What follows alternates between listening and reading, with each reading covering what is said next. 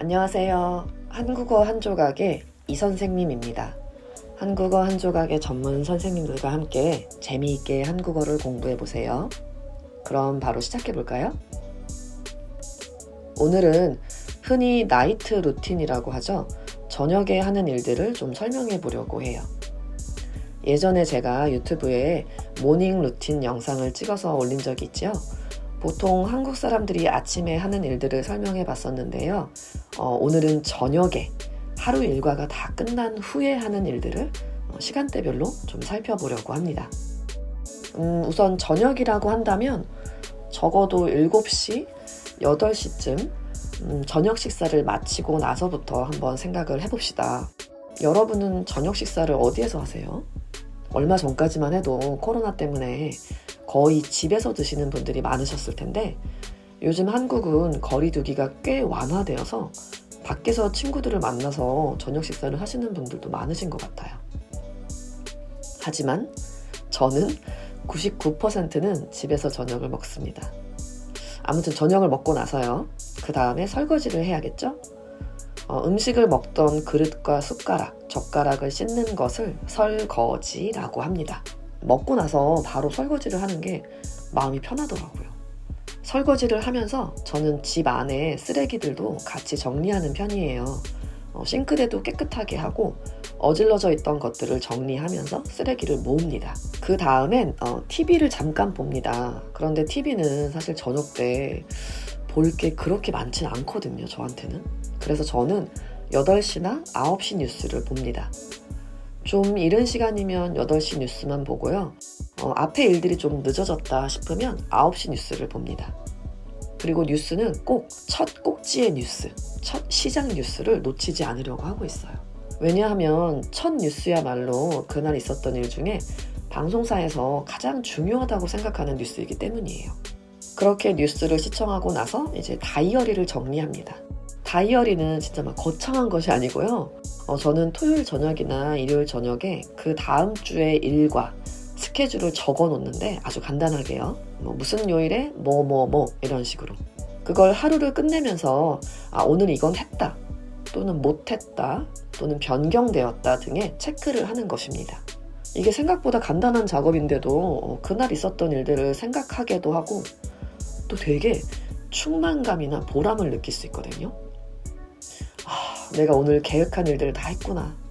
어, 내가 오늘 할 일을 다 끝냈구나. 이런 뿌듯한 마음이요.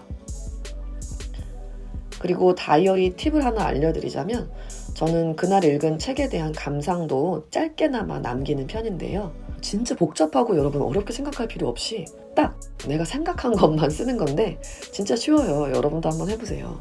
근데 이렇게 말씀드려도 좀 어렵게 느껴지시죠? 하, 뭘 써야 되는 거야? 음, 저는 어떻게 쓰냐면 진짜 간단해요. 무슨 무슨 책 제목을 쓰고 어, 너무 좋았다. 그러면 대박, 찢었다, 짱, 나랑 맞는 듯, 재미있다. 이렇게 쓰기도 하고요. 어, 좀 별로였다 싶을 때는 솔직하게 별로임, 나랑 안 맞음, 이상함, 재미없음 이렇게도 씁니다. 그냥 솔직하게 내 느낌을 적으면 좋을 것 같아요. 어렵지 않죠? 여러분도 한번 해보세요. 아, 물론 한 권이 다 끝난 다음에는 어, 뭐가 좋았는지 또는 뭐가 마음에 안 들었는지 쓰기도 하는데 이건 routine은 아니니까 다음에 기회가 되면 독서 노트 쓰는 것도 한번 말씀드릴게요. 그렇게 다이어리를 쓰고 어, 그날 있었던 일을 생각해 본 다음에는 샤워를 합니다. 보통 샤워는 진짜 저는 막 자기 전까지 미루는 편인데 샤워를 하고 바로 자는 것이 아니기 때문에 저는 이때쯤에 샤워를 합니다. 샤워는 예전에 머리가 길었을 때는 거의 뭐 30분 넘게 했었는데 지금 머리를 조금 자르고 나서는 그래도 샤워 시간이 단축되어서 한 30분 안에 끝나는 것 같아요. 샤워를 하고 욕실도 좀 정리를 하고요. 어, 욕실에서 나와서 이제 스킨을 바르고 머리에 에센스를 바르고 머리를 말려줍니다. 저는 저녁 skincare도 하나만 하는데요. 어, 예전 morning routine에서 보여드렸던 것처럼 mist를 뿌리거나 또는 skin pad로 얼굴을 닦습니다. 이렇게 목욕재계를 하고 나면요. 몸의 피로가 사르르 녹고 굉장히 편안한 상태가 되거든요. 그럼 이제 책을 보거나 유튜브를 봅니다. 응? 어떻게 책이랑 유튜브를 같은 선상에 놓고 이야기를 할 수 있나요? 라고 생각하실 수도 있는데요. 음, 저는 그날그날 기분에 따라서 달라지는 것 같아요. 뭐 또는 아까 뭐 뉴스에서 본 사람 중에 아, 그 사람 인터뷰 좀 찾아보고 싶다. 어, 이거 좀 더 알아보고 싶다. 이런 게 있으면 저는 유튜브를 보고요.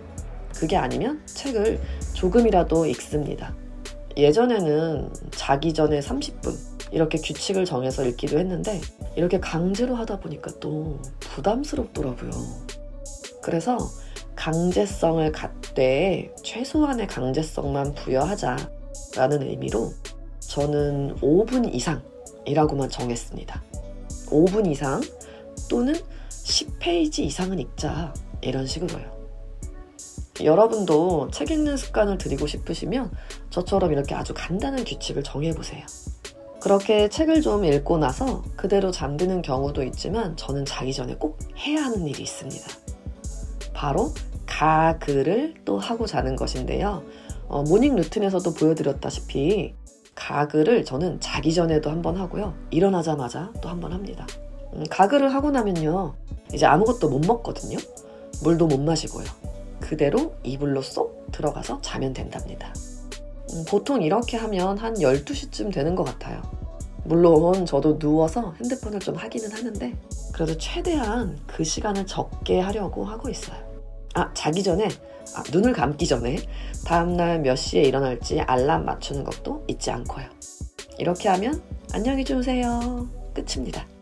여러분은 어떠신가요? 여러분은 자기 전에 꼭 하는 일이 있나요? 알려주세요. 한국어 한 조각 유튜브나 인스타그램에서 항상 여러분의 코멘트를 기다리고 있습니다. 오늘도 들어주셔서 감사합니다. 다음에 만나요.